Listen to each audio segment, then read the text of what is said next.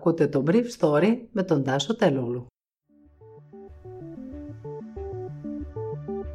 Καλημέρα σας. Σήμερα είναι Δευτέρα 14 Ιουνίου 2021 και μου έκαναν εντύπωση τα εξής θέματα που θα ήθελα να μοιραστώ μαζί σας.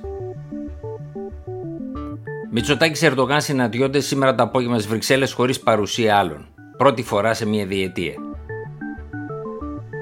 Το ένιγμα της δεύτερης δόσης του εμβολίου, καθώς οι εμβολιασμοί και ραντεβού φτάνουν τα 4,8 εκατομμύρια ή το 55% του ενήλικου πληθυσμού. Ευρωπαίοι σε Αμερικάνους στα πλαίσια του G7. Δεν είμαστε δεδομένοι στην αντιπαράθεσή σας με την Κίνα.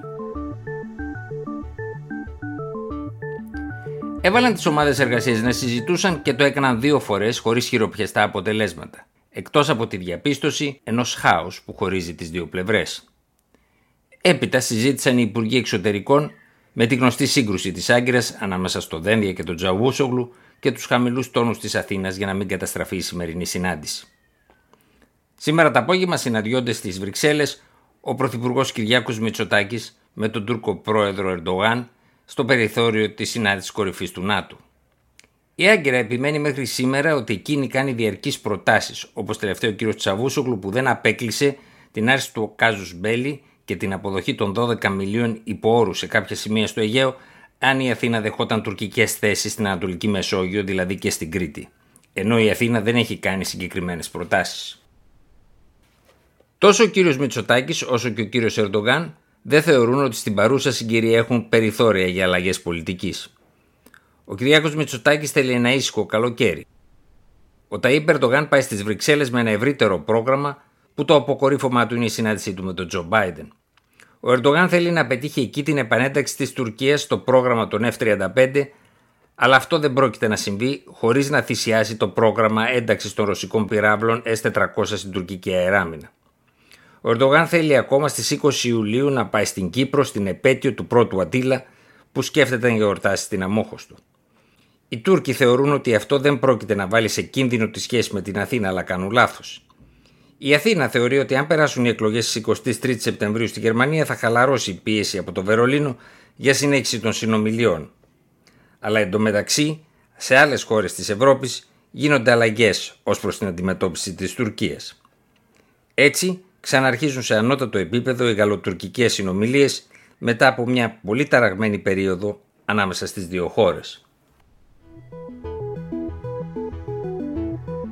Η Εθνική Επιτροπή Εμβολιασμών αποφάσισε πριν από πάνω από ένα μήνα να συστήσει να μην εμβολιάζονται με δύο δόσεις εμβολίου όσοι έχουν ασθενήσει με κορονοϊό. Η σύσταση αυτή δεν έβρισκε την ανταπόκρισή της στο πιστοποιητικό εμβολιασμού και όσοι πήγαιναν στα εμβολιαστικά κέντρα έκαναν δύο εμβόλια αν και είχαν αρρωστήσει.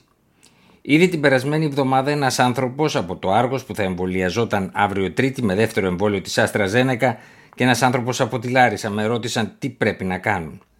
Ό,τι λέει η Εθνική Επιτροπή Εμβολιασμών, τους είπα. Μα τότε γιατί επιμένουν να μας στέλνουν μέσω της πλατφόρμας το δεύτερο ραντεβού, αναρωτήθηκαν δίκαια. Έψαξα να βρω την απάντηση. Και όπως μου είπε η κυβερνητική πηγή, η Εθνική Επιτροπή Εμβολιασμού έκανε σύσταση. Μια σύσταση δεν θα αρκούσε για να ακυρωθεί ένα ραντεβού. Έτσι βρέθηκε η Σολομόντια λύση, σύμφωνα με πληροφορίες μου, να ακυρώνει ο ίδιος ο ενδιαφερόμενος του δεύτερο ραντεβού, κάτι που θα ανακοινωθεί εντός των ημερών. Η δεύτερη αυτή δόση δεν είναι το μόνο πρόβλημα.